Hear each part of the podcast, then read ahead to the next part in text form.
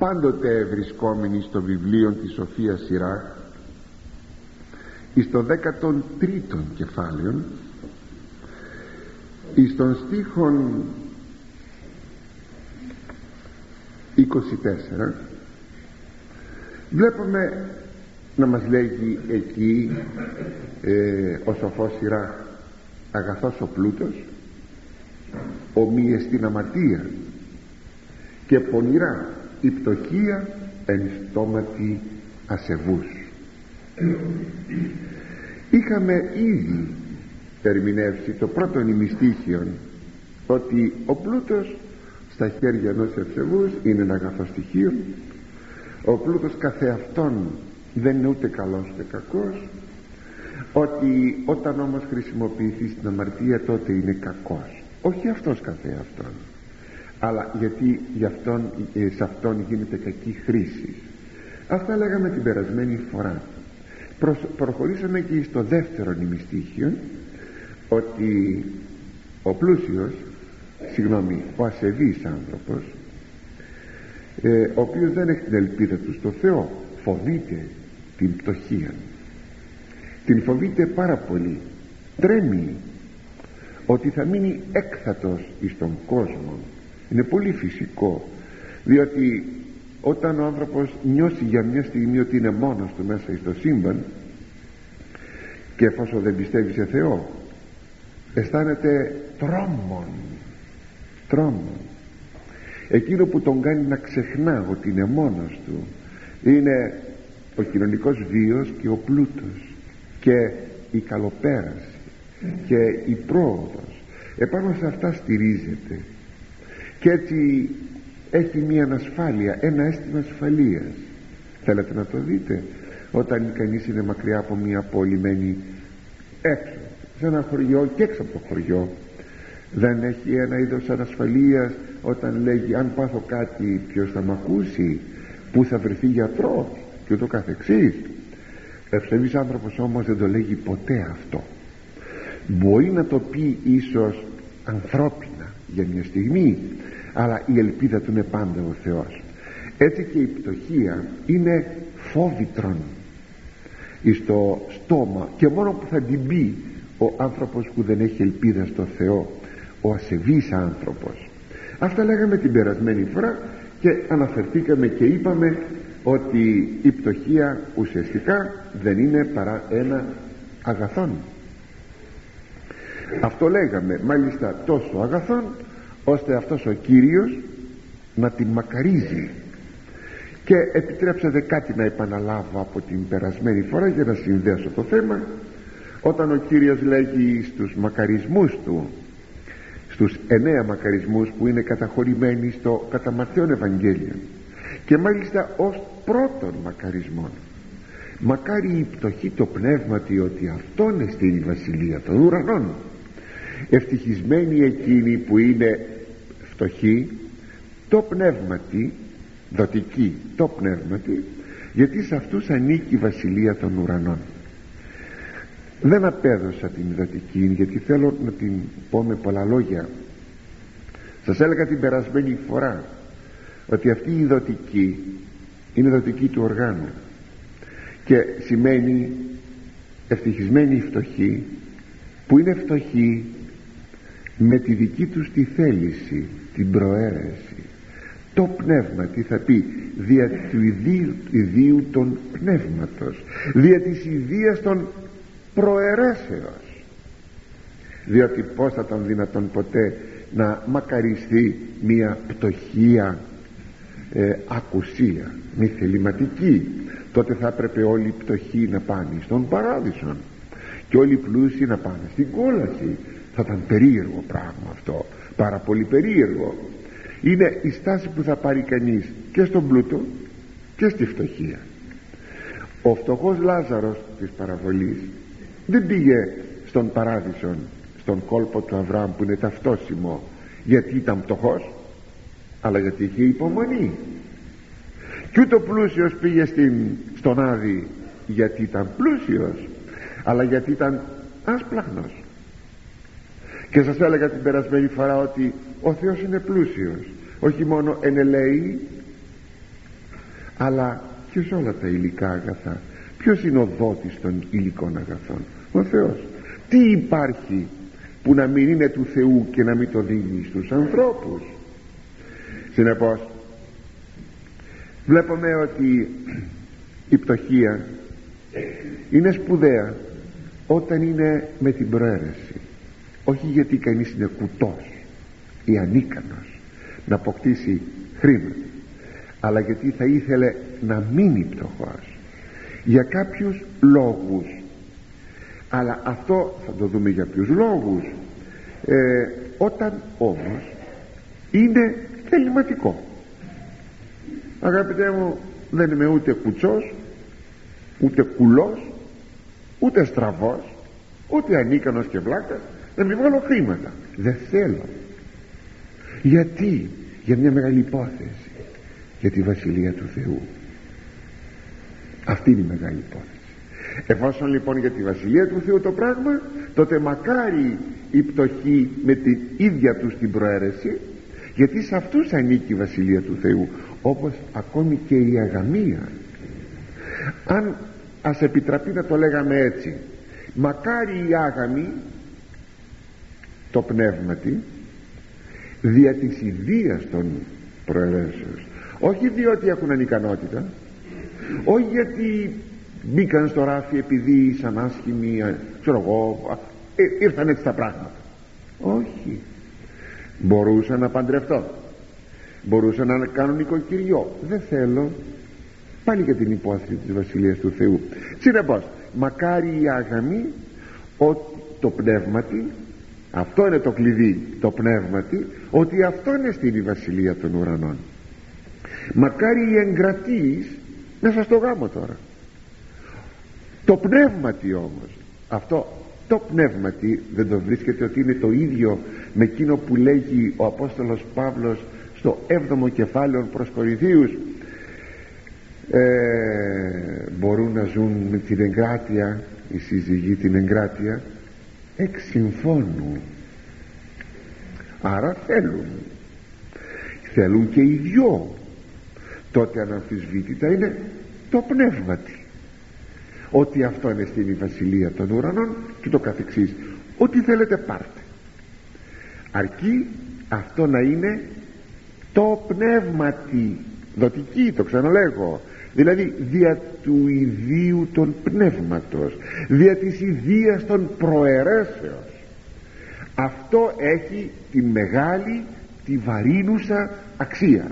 Να τη λέγει παρακαλώ ο Ζηγαβινός ουκείπεν η πτωχή της χρήμαση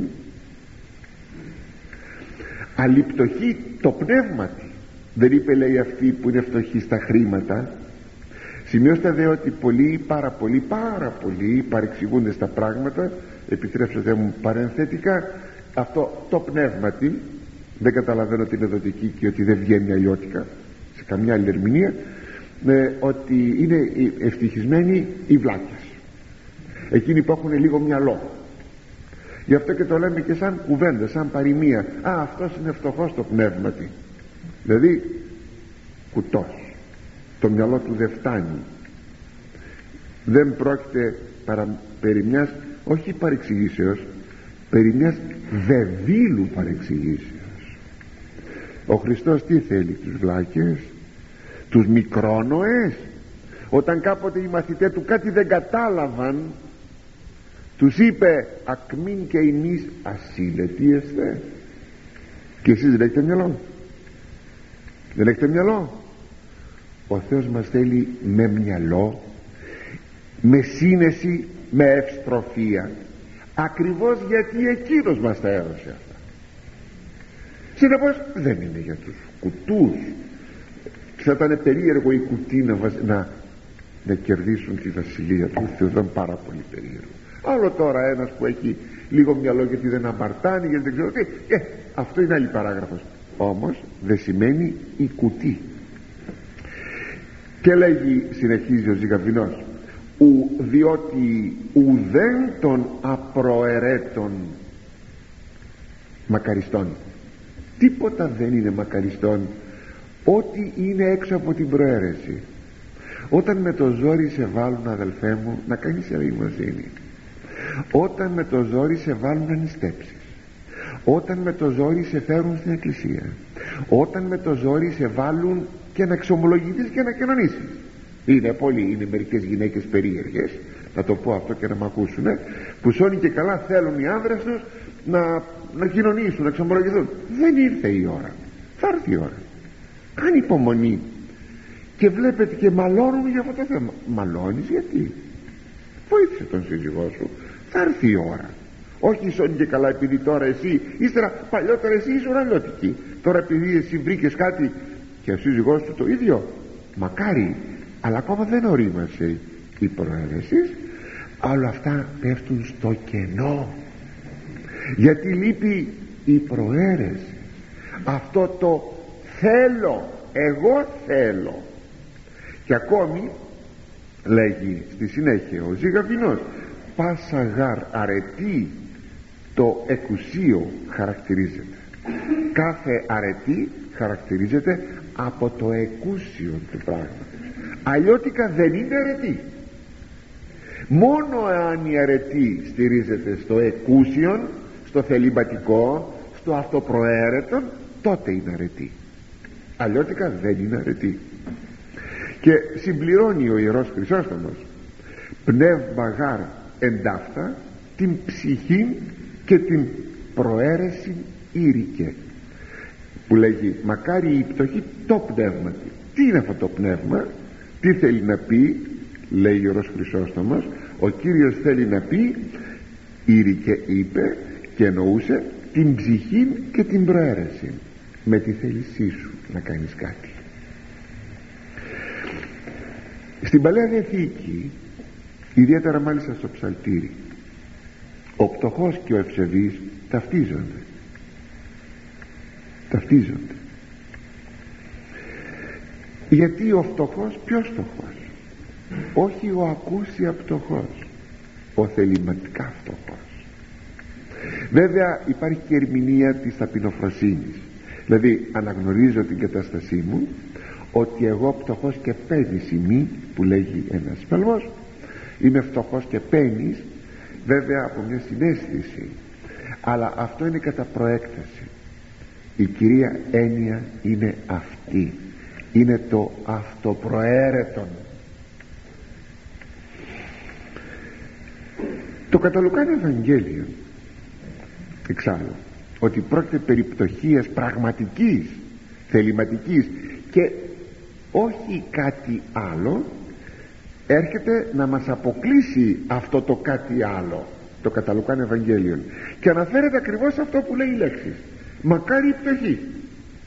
Τι λέει λοιπόν το καταλουκάν είναι στο έκτο κεφάλαιο στίχος 20 μακάρι η πτωχή δεν λέει το πνεύματι ότι η μετέρα εστίν η βασιλεία του Θεού. Άρα εδώ θα πρέπει να σκεφτούμε ότι δεν είναι τι άλλο παρά η πτωχία ε, που έρχεται να δώσει απάντηση στη δοτική το πνεύμα θέλετε να το δείτε και αρνητικός λέγει λίγο πιο κάτω. Ε, συγγνώμη ναι, ναι τέσσερις λίγους πιο κάτω. Λέει πλην εμήν της πλουσίης ότι απέχεται την παράκληση ημών. Εδώ ταλανίζει τους πλουσίους.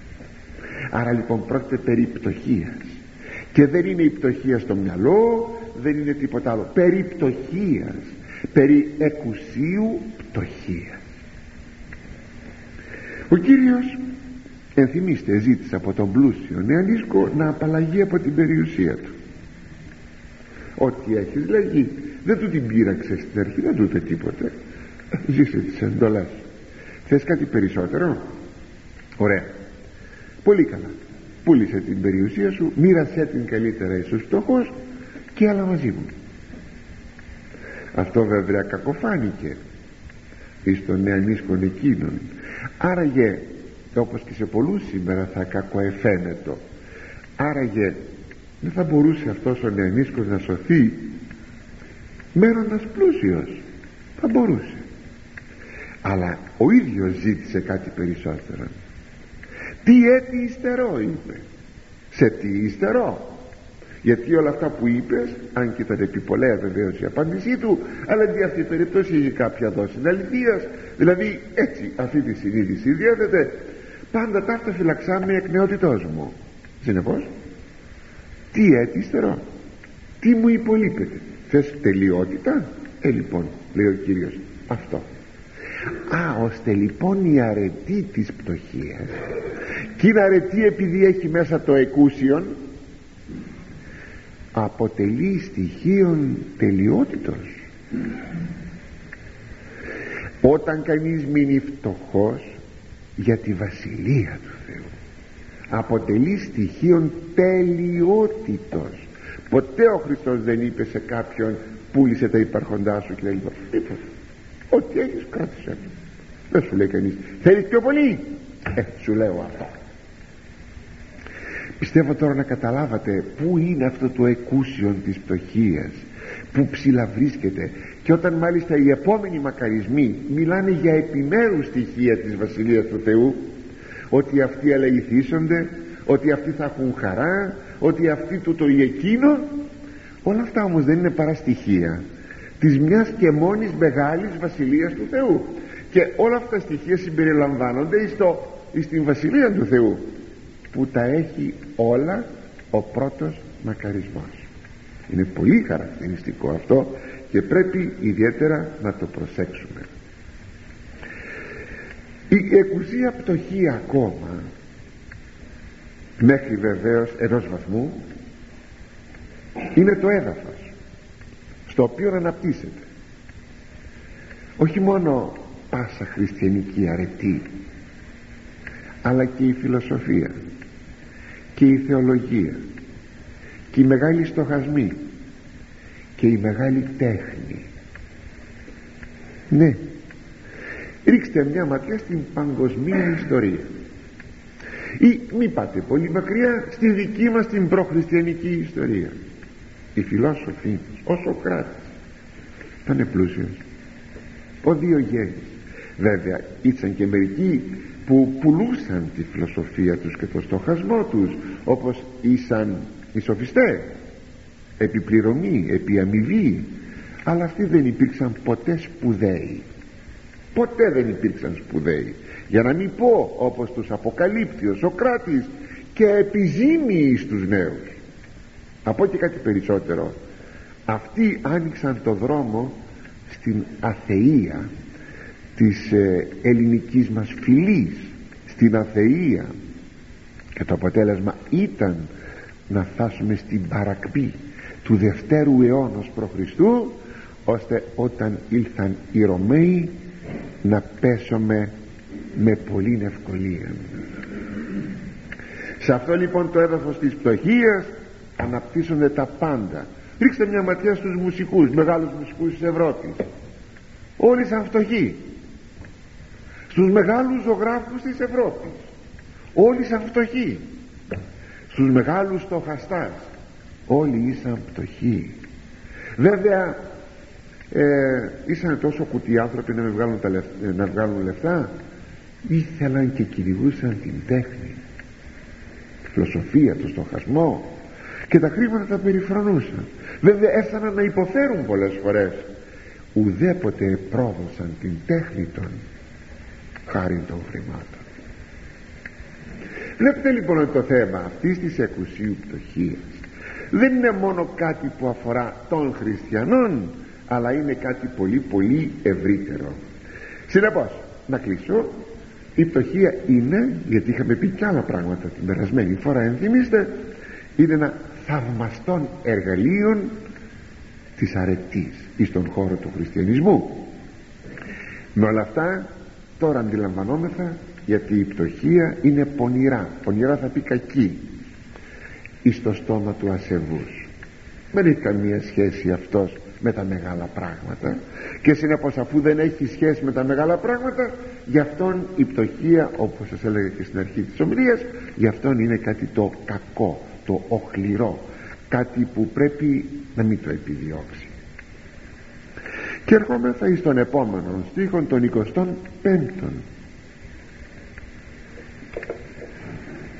καρδία ανθρώπου αλλοιεί το πρόσωπο αυτού.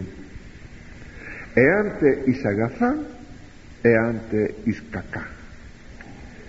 Δηλαδή η καρδιά του ανθρώπου ανάλογα με τη διάθεσή της αλλοιώνει το πρόσωπό του.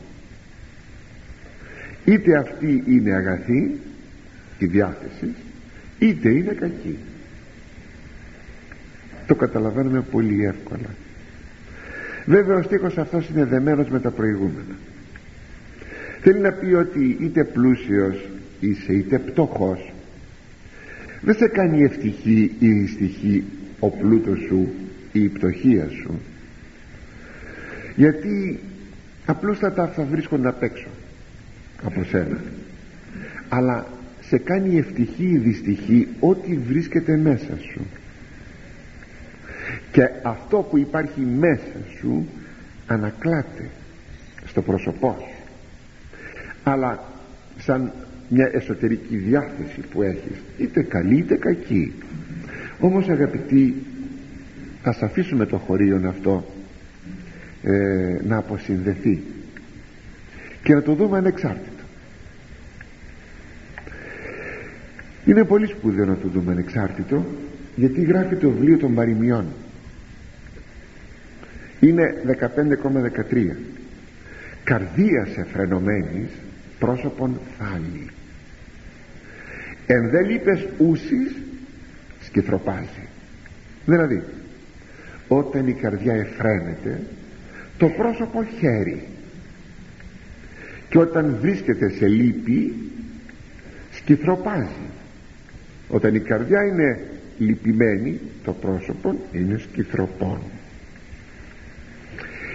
Συνεπώς το πρόσωπο τι είναι; Το πρόσωπο είναι όταν λέμε πρόσωπο προσέξτε με δεν εννοούμε το ψυχολογικό πρόσωπο ή το ηθικό πρόσωπο εννοούμε το πρόσωπο αυτό που ε, βλέπουμε αυτό που είναι το πως λέγεται όπως ή όψεις δηλαδή αυτό που βλέπουμε στον άλλον άνθρωπο μα θα τον δούμε. Αυτό θα πει πρόσωπο ε, δηλαδή τα μάτια, η μύτη, το στόμα, τα φρύδια οι, ε, οι γκριμάτσες που θα κάνει το πρόσωπο. Και ούτω καθεξής. Όλα αυτά εκφράζουν την ψυχή. Αυτό εννοώ πρόσωπο. Όχι το ψυχολογικό πρόσωπο. Δηλαδή όχι το εγώ. Ή αν θα έπρεπε να είμαι θα ακριβέστεροι δηλαδή στην έκφραση εννοώ θα έπρεπε να πούμε ότι το έσω πρόσωπο το εγώ εκφράζεται με το έξω πρόσωπο αυτό που λέμε ρητίδες, μάτια, μύτη, φρύδια κτλ ο λόγος λοιπόν περί του εξωτερικού προσώπου και λέγει εδώ όταν εφραίνεται η καρδιά το απ' έξω πρόσωπο είναι χαρούμενο. Όταν η καρδιά είναι λυπημένη το απ' έξω πρόσωπο σκυθροπάζει. Συνεπώς τι είναι η... το πρόσωπο; Δεν είναι παρά ο καθρέπτης ο καθρέπτης της καρδιάς. Ε, βέβαια πολύ δύσκολα κανείς μπορεί να κρύψει το πρόσωπό του να μην τον εκφράζει η καρδιά του. Είναι πάρα πολύ δύσκολο πράγμα. Ακόμη η καρδιά είναι το σκεύος που με ό,τι το γεμίσεις εξέρχεται από το στόμα. Εκφράζεται από τα μάτια και κάνει ανάλογες κινήσεις στο πρόσωπο όταν πληρωθεί γεμίσει το σκεύος της καρδιάς. Ακούστε πως το είπε αυτό ο Κύριος. Τα εκπορευόμενα εκ του στόματος εκ της καρδίας εξέρχεται. Αυτά που βγαίνουν από το στόμα από την καρδιά βγαίνουν. Εκ γάρ της καρδίας εξέρχονται διαλογισμοί πονηροί φόνοι, μοιχείε, πορνίε, κλοπέ ψευδομαρτυρίες, βλασφημίε εκ γάρ του περισσεύματος της καρδίας το στόμα λαλεί. Περίσευμα θα πει ξεχύλισμα. Αυτό που περισσεύει που ξεχυλάει. Ό,τι ξεχυλάει από την καρδιά θα αποτυπωθεί στο πρόσωπο θα βγει από το στόμα. Θα διαγραφεί στις ρητίδες και στην κίνηση των βλεφάρων των ματιών. Αν βλέπεις πλάγια αν βλέπεις καθαρά και λαμπερά αν βλέπεις με φόνο ξέρετε αποκτάν τα μάτια μία λάμψη ειδική. Την έχω διακρίνει σε κάποια μάτια και τρόμαξα. Όταν η καρδιά είναι γεμάτη από το δηλητήριο του φθόνου είναι εκείνο που έχετε ακούσει πιστεύω και εσείς αν το έχετε δει αυτό που λέμε γυάλισε το μάτι του γυάλισε το μάτι του. Καλά τα μάτια πάντα δεν γυαλίζουν αφού είναι υγρά. Γυάλισε με μια περίεργη λάμψη. Δεν είναι η λάμψη της χαράς αλλά του φόνου, του μίσους, της κακίας. Που άμα δεις έναν άνθρωπο και λάμπει το μάτι του έτσι γυαλίζει. Δεν το λέμε λάμπει εκεί το λέμε γυαλίζει λες Θεέ μου να πάω να κρυφτώ γιατί αυτός ο άνθρωπος θα κάνει φωνικό έγινε προ πολλών ετών πριν από περίπου 30 χρόνια 25 με 30 χρόνια. Ένα φωνικό στη Λάρισα. Δεν θα πω περιστατικά δεν με ενδιαφέρει αυτή τη στιγμή. Αλλά μας έλεγε αργότερα ένας που έχει κατάστημα μαχαιριών. Όταν μπήκε λέγει αυτός να αγοράσει ένα μαχαίρι μια γυναίκα σκότωσε. Ε, τότε ένας άλλος φίλος που ήταν μες στο κατάστημα λέει στον καταστηματάρχη αυτός θα πάει να κάνει φόνο του λέει που το ξέρεις το είδα στα μάτια του. Τα μάτια του γυάλιζαν. Και έκανε όντως φόνο. Νομίζω εξετελέστη ο άνθρωπος αυτός. Ταλέπορος η πονηρή καρδιά ακόμα εκφράζεται με μάτια λαγνίας δεν καταλαβαίνεις έναν άνθρωπο αν έχει μάτια λάγνα που λέει τον άλλον τον έφαγε ένας άνδρας τρώει μια γυναίκα με τα μάτια του ή αντίστροφα τα λάγνα μάτια εύκολα διακρίνονται. Ακόμη η πονηρή καρδιά δεν κινεί αναλόγως τα μάτια. Και τα ρίχνει τα μάτια η καρδιά τα ρίχνει τα μάτια. Όπου εκείνη νομίζει ότι θα απολαύσει κάποια ειδονή ακόμη η θυμώδης καρδιά όπως σας είπα η οργήλη καρδιά όλα αυτά δεν παρουσιάζουν ένα θηριώδες ύφος ένα θηριώδες πρόσωπο και πολλές φορές και ένα δαιμονισμένο πρόσωπο. Γι' αυτό πολλές φορές όταν οι δαίμονες αποκαλύπτονται εις τους ανθρώπους πολλές φορές αποκαλύπτονται δεν είναι σπάνιο πράγμα εκεί βλέπει κανένας το θηριώδες περίεργο πρόσωπο των δαιμόνων ε, ακόμη και αν γελούν οι δαίμονες έχουν εκείνο το δαιμονικό λεγόμενο γέλιο. Το γεμάτο από κακία, χερεκακία και τα λοιπά. Έτσι βλέποντας το πρόσωπο των δαιμόνων δεν ξέρω τι τρόπο καμιά φορά και στον ύπνο μας ή στον ξύπνιο μας δεν ξέρω πως μπορεί να κρίνει ποιος μπορεί να είναι ο άνθρωπος με μία δαιμονισμένη καρδιά θηριώδη καρδιά. Αντίθετα η αγαπώσα καρδία εκφράζεται με ήρεμα χαρακτηριστικά. Η ευτυχής καρδία έχει πάντοτε ένα χαρούμενο πρόσωπο. Πάντοτε. Αυτή η καρδιά που πενθεί ή είναι δυστυχής αυτή δημιουργεί ένα περίλυπο πρόσωπο. Αν όμως δεν υπάρχει κακία είναι μια γλυκιά θλίψη μια πολύ γλυκιά θλίψη. Όπως έχουμε και την θλίψη εκείνη η οποία έχει μέσα δηλητήριο. Όπως το μίσος ή ό,τι άλλο όταν δω τον άλλον και είναι πλούσιος λέει ο, όταν δει τον, πλούσιο, τον, πλού, τον πλούσιο ο πτωχός ε, τι κάνει ε, εμπειρίζεται. Δηλαδή παίρνει φωτιά παίρνει λοιπόν παίρνει λοιπόν ύφος. Αλλά αυτό είναι τυλιγμένο με μια κακία που θέλει σε μια δεδομένη στιγμή να αρπάξει τα αγαθά του άλλου. Έτσι το πρόσωπο όπως βλέπω αγαπητοί μου εκφράζει την όλη καλή ή κακή υγεία της ψυχής. Έλεγε ο Νταβίντσι ότι μέχρι τα 40 μας χρόνια δεν είμαι θα υπεύθυνοι του προσώπου μας. Μετά από τα 40 μας χρόνια είμαι θα υπεύθυνοι του προσώπου μας. Δηλαδή αν στάθηκες φιλάργυρος φι, θη, ε, θηλυμανής ε, φιλίδωνος αν αισθάθηκες ε, τσιγκούνης και λοιπά και λοιπά. Ό,τι στα, οργύλος, ό,τι στάθηκες υπερήφανος, ό,τι στάθηκες. Αυτό αποτυπώνεται μονίμως πλέον εις το πρόσωπο. Η αισθητική που πάνε οι γυναίκες κυρίως και τους φτιάχνουν το πρόσωπο. Με μακιγιάζ ποικίλα. Ε, βεβαίως φτιάχνουν ένα ξένο πρόσωπο ουσιαστικά. Δεν είναι ικανό αυτό το διασυδωμένο πρόσωπο να κρύψει ούτε την υπερηφάνεια ούτε την οργή ούτε τον εγωισμό ούτε την φιλαυτία ούτε τον ιδανισμό. Γι' αυτό θα σας έλεγα βέβαια εσείς που με ακούτε ε, κατά τεκμήριον ευσεβείς χριστιανοί είσαστε αλλά θα έλεγα να το πείτε πιο πέρα ότι το ωραιότερο πρόσωπο μα το ωραιότερο πρόσωπο είναι εκείνο που κρύπτει ωραία καρδία. Αυτό είναι το ωραιότερο πρόσωπο αυτό ας το ξέρω.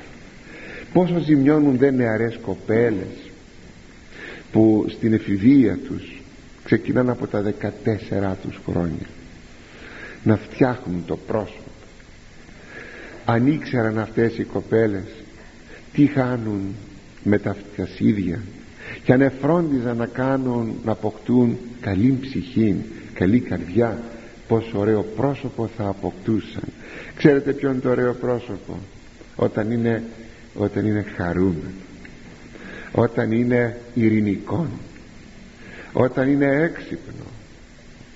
Όταν ε, ζυγίζει καλά ότι υπάρχει γύρω όλα αυτά δηλαδή έχει σύνεση έχει σοφία. Γιατί να τρώω την ώρα μου στα φτιασίδια και να μην μελετώ να γίνω σοφός άνθρωπος; Και συνετός άνθρωπος. Αυτά κάνουν τον ωραίο άνθρωπο.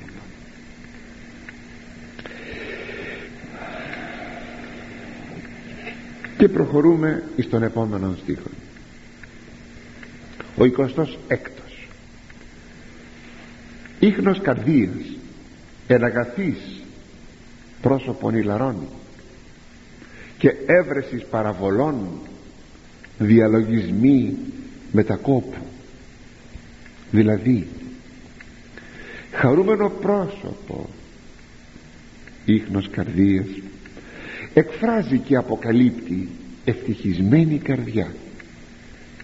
Παρά ταύτα η κατανόηση των σοφών γνωμικών παραβολών γίνεται με κόπο που κάνουν την έκφραση σοβαρή και σκεπτική. Βλέπετε το πρώτο νημιστήχιο του χωρίου αυτού επαναλαμβάνει ό,τι είπαμε πιο πάνω. Όταν όμως ο άνθρωπος είναι βαθύς είναι μελετηρός είναι σκεπτόμενος άνθρωπος τότε παίρνει ένα ύφος ε, προσώπου σοβαρό δηλαδή επιθέτει η σοφία η μελέτη η γνώση της φραγίδα της επάνω στο πρόσωπο του σοφού του μελετητού. Αυτό το πρόσωπο είναι η φυσιογνωμία των σοφών. Πρέπει όμως να αναλύσουμε αυτήν την λεγόμενη σοβαρή φυσιογνωμία. Τη λέξη σοβαρή τη βάζω εντός εισαγωγικών. Δεν είναι βεβαίως η σοβαρή φυσιογνωμία η αγέλαστη αλλά εκείνη που εκφράζει βαρύτητα γνώμης σοφίας και συνέσεως. Μπορεί κανείς να είναι πολύ γλυκý στο πρόσωπο αλλά να είναι σοβαρός. Άρα και το πρόσωπο του Κυρίου. Ποιο ήτο; Ή το αυτό. Ή το αυτό. Βέβαια στην Αγία Γραφή δεν έχουμε περιγραφή.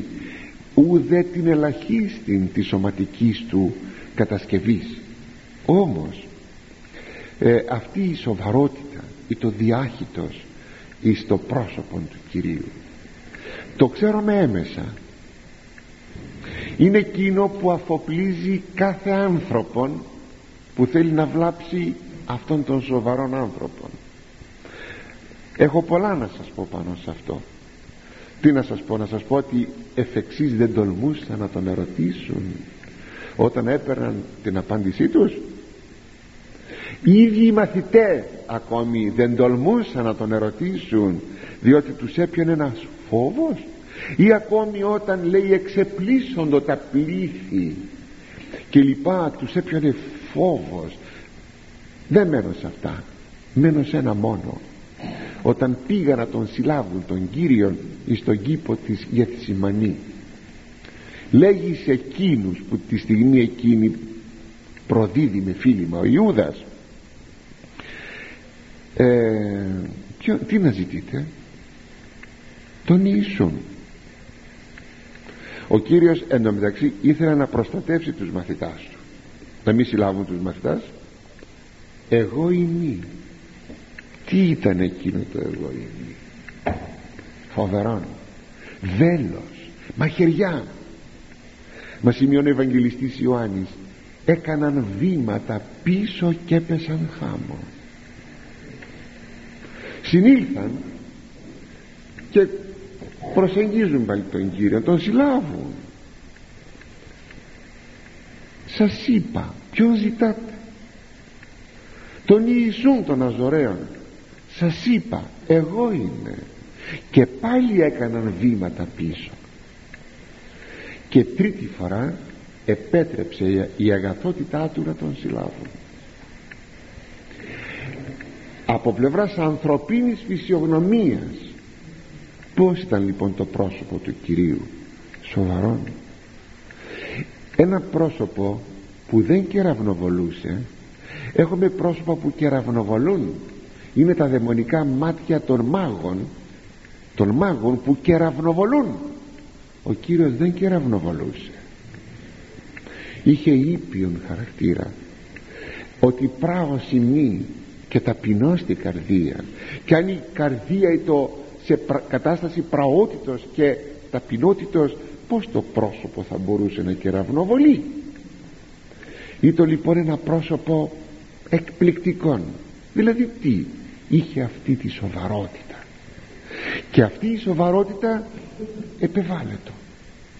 Δεν είναι δύσκολο να καταλάβουμε παρότι δεν μπορούμε ίσως εκεί να προσεγγίσουμε όταν ο καθηγητής, ο δάσκαλος έχει μία σοβαρότητα πως επιβάλλεται στους μαθητάς του; Ο πατέρας το ίδιο. Ο προϊστάμενος το ίδιο. Είναι μερικοί εκπαιδευτικοί. Δεν ξέρω αν μπορώ να τους βοηθήσω με αυτό που θα πω. Το ζω από τον καιρό που ήμουν εγώ μαθητής στο σχολείο. Νομίζουν πάσχοντες από μίαν ητοπάθεια αυτό που σήμερα το λέμε ε, από ένα κόμπλεξ. ε, προσπαθούν όταν μπουν μες στην τάξη να δείξουν μια ζωηρότητα. Ε, χαμόγελα ή ό,τι άλλα. Να λένε αστεία στους μαθητάς γιατί σου λέει αν δεν μπούμε αστεία ανέκδοτα κλπ. Ε, πως θα σταθούμε. Είναι ταλέποροι. Είναι ταλέποροι. Έτσι δεν στέκεται ο καθηγητής. Θα του πάρουν πάρα πολύ γρήγορα τον αέρα. Από την πρώτη στιγμή θα του πάρουν τον αέρα και θα του κάνουν καζούρα. Ναι όταν όμως μπει με σοβαρότητα χωρίς δηλώσεις ξέρετε εγώ είμαι αυτός και θα περάσουμε καλά αν και τούτο και εκεί. Ε, υπάρχει λόγος. Γιατί όλα αυτά; Αυτές οι δηλώσεις. Υπάρχει λόγος να γίνονται δηλώσεις εκ μέρους του εκπαιδευτικού στους μαθητάς; Τι; Θα μπει με καλοσύνη με σοβαρότητα θα είναι μελετημένος θα είναι σοφός και θα καθυλώσει με τη σοφία του την τάξη του και με την, με την του. Ναι έχω και τέτοια δείγματα. Έζησα εγώ δυο καθηγητάς στο σχολείο τέτοιους. Συνεπώς βλέπει κανένας ότι αυτή η σοβαρότητα είναι μια σοβαρότητα που δεν έχει καμία σχέση με τη σοβαροφάνεια ή τη σκυθροπότητα θα το πω άλλη μια φορά. Καμία σχέση δεν έχει με τη σοβαροφάνεια ή με τη σκυθροπότητα. Είναι κάτι ξέδο, ξέχωρο πράγμα.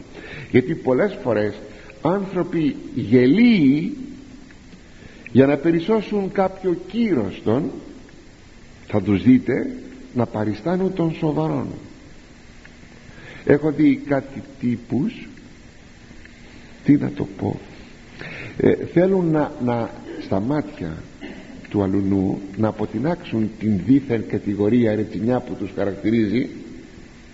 Κάτι ομοφιλόφιλοι κάτι ξέρω και κάνουν παίρνουν μια σοβαρότητα για να δείξουν κάτι άλλο. Δεν μπορείς άνθρωπε να κρυφτείς. Δεν μπορείς. Δεν κρύβεσαι. Πως να το κάνουμε. Εν αυτή περιπτώσει πολλοί τέτοιοι σοβαροί κύριοι υπάρχουν που ανήκουν σε αυτή την κατηγορία. Τους βλέπετε να τυλίγονται σε ένα σοβαρό κουστούμι. Κύριος λέει σοβαρός κύριος. Με ένα ψεύτικο σοβαρό πρόσωπο λίγο βαρύ για να καλύψουν πολλές ατιμίες της ζωής του είναι αυτό που λέμε ένα σοβαρός κύριος χτυπάει την πόρτα να δούμε κατά πόσο σοβαρός είναι αυτός ο Κύριος. Ή ότι αυτός είναι πολύ σοβαρός Κύριος. Μου έλεγε το κάποτε από κάποιον για κάποιον τι λέτε αυτά που λέτε για αυτόν τον άνθρωπο; Αυτός είναι πολύ σοβαρός Κύριος. Μόνο σοβαρός Κύριος δεν είναι έτσι η σωστή αγαπητή μου σοβαρότητα συνδέεται με μία απλότητα ε, στις ανθρώπινες σχέσεις με μία προσύνια και μία, με μία καταδεκτικότητα. Έτσι θα μπορούσαμε να πούμε ότι είναι η Αγία σοβαρότης που πρέπει όλοι μας να την επιζητούμε. Με το χωρίον αυτό ετελείωσε και το 13ο κεφάλαιο και με τη βοήθεια του Θεού εισερχόμεθα στο 14ο κεφάλαιο. Στίχος πρώτος. Μακάριος ανήρ ως ου κολλίστησεν εν στόματι αυτού και ου κατενίγει εν λύπη αμαρτίας δηλαδή ευτυχής ο άνθρωπος εκείνος που δεν γλίστρισε με αμαρτωλά λόγια και δεν πληγώθηκε η συνείδησή του από λύπη λόγω αμαρτιών του. Στο χωρίο αυτό βλέπουμε να υπάρχουν δύο θέσεις. Η μία αναφέρεται στην προσοχή της γλώσσης και η άλλη το άλλο ημιστήχιο, το άλλο θέμα ε, αναφέρεται στην ακατάγνωστον συνείδηση δηλαδή στην ακατηγόρητο συνείδηση. Και πρώτα ας δούμε το θέμα της γλώσσης που λέγει μακάριος ανήρ ευτυχισμένος ο άνθρωπος που δεν ολίστησε δεν γλίστρισε με το στόμα του εννοείται με τα λόγια του. Είναι, ξέρετε τα λόγια είναι πιο γλιστερά από το πιο γλιστερό σαπούνι. Είδατε πως μας φεύγει πολλές φορές τον νηπτήρα το σαπούνι ε, έτσι φεύγουν τα λόγια. Είναι πολύ ολίστερα και λέμε μα πως μου φύγαν τα λόγια αυτά; Σου φύγαν. Γιατί ε, δεν είχες καλό φράκτη στο στόμα και όπως είναι αυτά ολίστερα γλιστρά και φεύγουν. Βέβαια εκ των υστέρων αισθάνεσαι πολύ άσχημα και λέει το δεύτερο νημιστήχιο και δεν, λυπη, δεν λυπάσαι πλέον για τα λόγια που είπες. Α ή λυπάσαι αν σου φύγαν τα λόγια που είπες.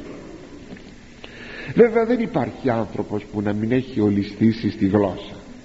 Δεν ξέρω αν έπρεπε ε, εννοείται ε, ακούσια έστω ακούσια. Ε, αν έπρεπε τώρα να σας πω να σηκώσει το χέρι του κάποιος και να μας βεβαιώσει ότι ποτέ δεν εγλίστρισε η γλώσσα του. Εγώ το χέρι μου δεν θα το σήκωνα. Γι' αυτό λέγει ο Άγιος Ιάκωβος ο αδελφόθεος στην επιστολή του. Πολλά πτέωμεν άπαντες. Φταίμε πολλά λέγει όλοι. Όταν λέγει άπαντες εννοεί αυτό που λέγει άπαντες. Και όπως λέγει το ίδιο το βιβλίο της Σοφίας Σειρά είναι στο 19ο κεφάλαιο έστιν ολισθένων και ούκ από ψυχής και τις ουχημάρτησεν εν τη γλώσση αυτού υπάρχει εκείνος που γλιστράει όχι από ψυχής. Δηλαδή ε, δεν το λογάριασε. Ε, όχι δηλαδή με την καρδιά του. Όχι γιατί θα είχε κάποιο, κάποιο κίνητρο ε, μοχθηρό μέσα του.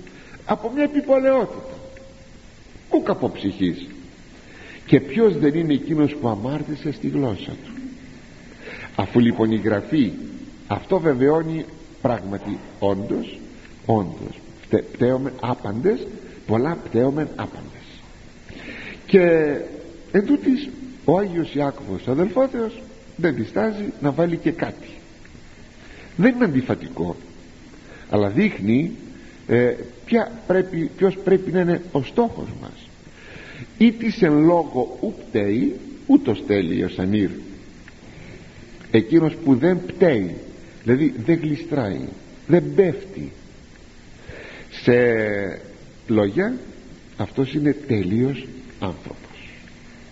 Αυτό βέβαια είναι ο στόχος είπαμε. Και αυτό πρέπει να βλέπουμε. Ατελείς όλοι αλλά πρέπει να βλέπουμε προς εκείνη την κατεύθυνση.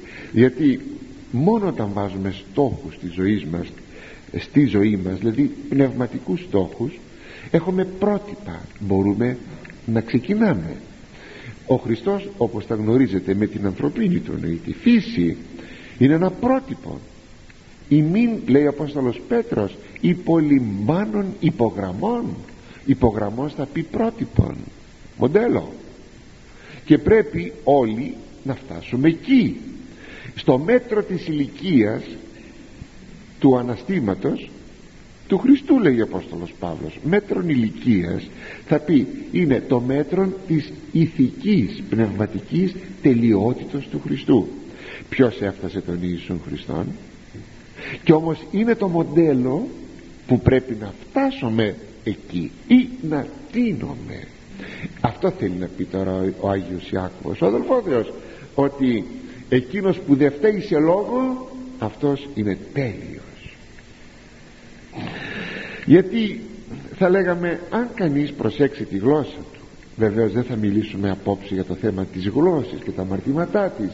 Απλώς ε, εγγίζουμε κάποια θέματα δεν εξαντλούμε κανένα θέμα. Αυτό είναι ε, το βιβλίο της Σοφίας Σιράχ όπως και το βιβλίο των παροιμιών και της Σοφίας Ολομόντος που περνάμε σε όλα τα θέματα τα εγγίζουμε τα βλέπουμε δεν τα εξαντλούμε ύστερα αυτά τα ίδια βιβλία ε, επανέρχονται στα ίδια θέματα με κάποια άλλη πλευρά. Έτσι αν κανείς προσέχει στη γλώσσα του αγαπητοί μου τότε και το ψέμα θα αποφύγει και την κατηγορία και τη συκοφαντία και τη βλασφημία και τη λιδωρία δηλαδή η λιδωρία είναι η βρισιά η, η ε, βαριά βρισιά είτε αποτείνεται εις τον Θεό είτε αποτείνεται εις ανθρώπους. Τέλος πάντων όποια άλλη αμαρτία μπορεί να προέρχεται από τη γλώσσα. Όλα αυτά μπορούν να περιοριστούν αν κανείς ε, βάλει σκοπών φρουρών μπροστά στο στόμα του στη γλώσσα του. Θου Κύριε φυλακήν το στόμα μου και θύραν περιοχής περί τα χείλη μου είδατε Θου Κύριε φυλακή φυλακή είναι ο φύλακας φύλαγμα σκοπός. Γιατί δεν ξέρω ζητούμε δηλαδή τη βοήθεια του Θεού για να μπορούμε να βάλουμε αυτήν τη σκοπιά στα, ε, στο στόμα μας για να φυλαχτούμε. Γι' αυτό πολλές φορές αν πρέπει να σιωπήσουμε αν πρέπει γιατί κάποτε δεν πρέπει να σιωπήσουμε αν πρέπει να σιωπήσουμε στις περιπτώσεις αυτές η σιωπή είναι όντως χρυσός. Αντίθετα η αργολογία είναι η πύλη. Όταν κανείς λέει πολλά λόγια ενθυμούμε κάποιον που μας λέει ήταν και αξιωματούχος δεν είναι τώρα στη Λάρισα θα έλθω λέγει θα έλθω στο μοναστήρι να πως το έχεις πει Πάτερ Πολύκαρδες να φλιαρίσω. Να φλιαρίσουμε δεν είναι τι άλλο παρά η αργολογία. Να φλιαρίσουμε αλλά μέσα στη φλιαρία και τι δεν θα βγει. Λέμε για τον έναν λέμε για τον άλλον για τον άλλον. Όχι αγαπητοί. Μπορεί να πούμε για τους άλλους ανθρώπους όχι με την έννοια της φλιαρίας αλλά πάλι με σοβαρό τρόπο μπορούμε να μιλήσουμε χωρίς να κατηγορήσουμε. Είναι δυνατόν; Είναι δυνατόν αν προσέχει κανείς. Άλλο θέμα ότι είπαμε η γλώσσα, η γλώσσα είναι σαν το χέλι γλιστρά. Κάτι θα σου φύγει. Κάτι θα σου φύγει. Εν στην περίπτωση μπορούμε να μιλήσουμε χωρίς να μαρτήσουμε. Και τώρα ας δούμε λέγοντας αυτά τα πολύ πολύ λίγα για τη γλώσσα γιατί όπως είπαμε εδώ τι λέγει; Ευτυχισμένος ο άνθρωπος εκείνος που η γλώσσα του δεν ολίστησε δεν γλίστρισε ας δούμε τώρα το δεύτερο νημιστήχιο που λέγει και ου κατενίγει ελίπη αμαρτίας δηλαδή εδώ έχουμε την περίπτωση το να διαθέτει κανείς μια αγαθή συνείδηση. Να μην έχει μια καταμαρτυρούσα συνείδηση γιατί η μαρτυρία μιας αγαθής αγαθής συνειδήσεως είναι πρόξενος πολλής πολλής πλεοναζούσης θα έλεγα μακαριότητος.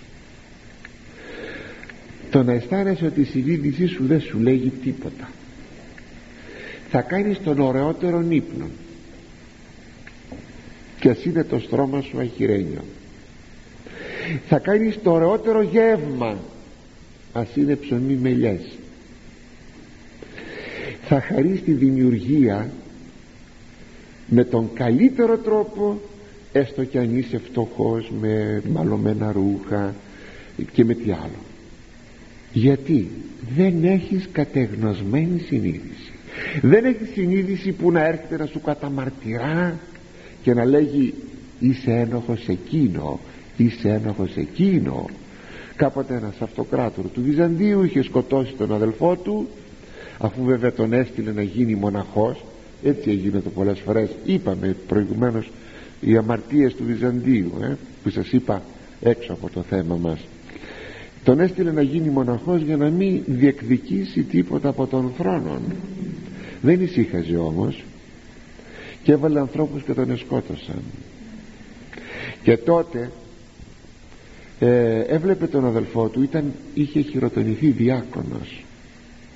Έβλεπε τον αδελφό του με το Άγιο Ποτήριο σε εφιαλτικά όνειρα να του λέγει κρατώντας το Άγιο Ποτήριο αδελφέ πίε δηλαδή πιες.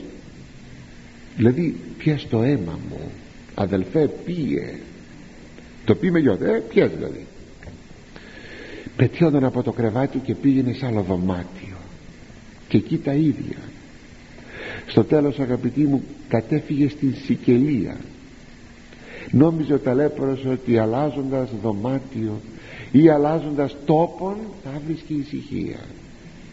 Αυτοκράτορη δεν είναι το ευτυχής. Είχε καταμαρτυρούσα συνείδηση όπως ο Κάιν. Θα είσαι λέει στένων και τρέμων επί της γης του λέγει ο Θεός και εκεί για την ιστορία σας το λέγω αν και δεν σας λέγω το όνομα ποιος ε, εδολοφονήθηκε λαβών μάχαιρα βρήκε μάχαιρα. Βλέπετε τι φοβερό πράγμα είναι η συνείδηση. Είναι φοβερό. Όταν όμως έχεις αγαθή συνείδηση όλος ο κόσμος είναι δικός σου. Τους πάντας και τα πάντα τα χαίρεσαι. Ο Απόστολος Παύλος ασκούσε το έργο της διακονίας του Ευαγγελίου με αγαθή συνείδηση. Ε, ακούστε τι λέγει ο ίδιος. Καταρχάς μπροστά στο συνέδριο των, των Ιουδαίων όταν είχε κάποτε συλληφθεί λέγει άνδρας αδελφοί εγώ πάση συνειδήσει αγαθή υπεπολίτευ με το Θεό άχρη ταύτης της ώρας είναι στις πράξεις 23,1 δηλαδή λέγει αδελφοί εγώ με κάθε αγαθήν συνείδηση έχω πολιτευτεί έχω συμπεριφερθεί στο Θεό μπροστά μέχρι τώρα μέχρι ταύ, ταύτης της ημέρας. Γιατί τι είναι η συνείδηση; Δεν είναι η φωνή του Θεού. Η μυστική φωνή του Θεού. Ενώπιον λοιπόν του Θεού έχω πολιτευθεί σωστά. Ακόμα στην επιστολή του προς τους Εβραίους λέει τα εξής. Προσεύχεστε περί ημών. Πεπίθαμεν γάρ ότι καλή συνείδηση έχουμε προσεύχεστε για μας. Έχουμε πεποίθηση ότι, διότι έχουμε πεποίθηση ότι έχουμε καλή συνείδηση δηλαδή αν δεν είχαμε καλή συνείδηση δεν έπρεπε εσείς να προσεύχεστε. Έτσι φαίνεται αγαθήν καλή συνείδηση να έχουμε εν πάση καλός θέλοντας θέλοντες αναστρέφεστε. Απαρέμφατο το αναστρέφεστε. Επειδή σε όλα θέλουμε καλά να συμπεριφερόμεθα. Έφεστη λοιπόν για μας εμείς διαθέτουμε αγαθή συνείδηση. Ακόμη γράφει στον Τιμόθεο. Ταύτην την παραγγελία παρατίθε μέση τέκνον Τιμόθε αυτήν την παραγγελία σου παρατίθεμαι σου καταθέτω παιδί μου Τιμόθε. Έχουν πίστη και αγαθή συνείδηση να έχεις πίστη και συνείδηση αγαθή αυτά τα δυο. Πίστη και αγαθή συνείδηση. Τι άλλο θέλει ο πιστός. Αλλά θα είναι πληρέστερος όμως ε, στην ίδια επιστολή πάλι λέγοντας τα εξής στον Τιμόθεο. Το δε τέλος της παραγγελίας εστίν αγάπη εκ καθαράς καρδίας και συνειδήσεως αγαθής και πίστεως ανυποκρίτου τι θα πει το τέλος της παραγγελίας; Η επιτομή η ολοκλήρωση. Τον όσο σου γράφω το ζουμί η περίληψη. Τον όσο σου παραγγέλω είναι αυτά. Ποιο; Αγάπη με καθαρή καρδιά συνείδηση αγαθή και πίστη ανυπόκριτο.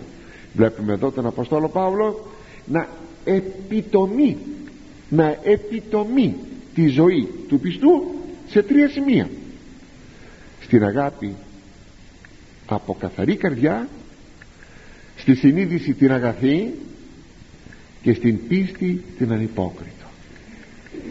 Θα πει πιστεύω όχι υποκρίνομαι ότι πιστεύω όταν λοιπόν αγαπητοί μου διαθέτει κανείς αυτά τα τρία τότε όντως είναι μακάριος. Βλέπετε τώρα το μέτρο μιας τελειότητος πως μας το δίδει στη συνείδηση η Αγία Γραφή η, συγγνώμη, η Καινή Διαθήκη. Έτσι αν ο άνθρωπος κινηθεί στη ζωή του ποτέ δεν θα ενοχληθεί από τύψεις συνειδήσεως. Κάποτε ξέρετε έφεραν μία μοιχευωμένη γυναίκα επαυτοφόρο συλληφθήσα εις τον Κύριο είναι στο κατά Ιωάννη στο 8ο ε, κεφάλαιο. Λέγει Κύριε για να πειράξουν τον Κύριο να του βρουν κάποια αιτία να τον φέρουν σε δίλημα. Κύριε ο Μωυσής είπε αυτές να τις λιθοβολούμε. Εσύ τι λες; Βέβαια αν έλεγε ναι πάρτε τι να τη λιθοβολήσετε θα λέγανε. Πω πως σκληρός άνθρωπος αν έλεγε όχι να μην τη λιθοβολήσετε θα λέγανε. Είδες παραβαίνει το νόμο του Μωυσέως σε δίλημα λοιπόν. Είναι εκείνο που κάποτε μερικοί άνθρωποι το κάνουν σε κάποιους και είναι, είναι πανάθλιοι. Ο Κύριος δεν απείλησε αλλά κάθισε κάτω να γράφει τι να έγραφε άραγε μπορεί να έγραφε κλέπτης φωνεύς ε, ε, διάφορα μαρτήματα. Μυχός βλέπανε βεβαίως εκείνοι που φέραν τη γυναίκα βλέπανε αυτά τα γραμμένα κάτω και σηκώθηκε και τους λέει ο αναμάρτητος ημών πρώτος βαλέ το λίθον επ' αυτήν. Οι δε ακούσαντες εξήρχοντο εις καθής φεύγαν είδαν τι έγραφε κάτω. Τους είπε λοιπόν ο πρώτος σας βάλει πέτρα αντέστρεψε τα πράγματα. Εσείς λιθοβολήστε εγώ δεν λέω τίποτα. Αρξάμενοι από τον πρεσβυτέρων μια άλλη γραφή, άλλη γραφή ε, στο κείμενο αυτό συμπληρώνει.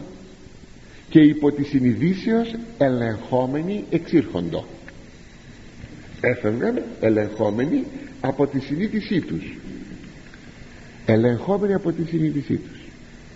Δηλαδή βλέπει κανείς ότι κανείς από αυτούς δεν διέθετε αγαθήν συνείδηση. Αγαπητοί μου η συνείδησης είναι ένας μηχανισμός της ψυχής αθέατος από, από κάθε ανθρώπινο μάτι. Μόνον ο Θεός βλέπει. Έτσι κάθε μας πράξη μπορεί εξωτερικά να είναι άψογος όχι όμως και δια την συνείδηση. Γι' αυτό γράφει ο Απόστολος Παύλος δύο ανάγκη υποτάσσεστε ου μόνον δια την οργή την τιμωρία αλλά και δια την συνείδηση. Συνεπώς όλες μας οι πράξεις και οι ενεργειές μας πρέπει να είναι σύμφωνες με την εν Χριστώ συνείδηση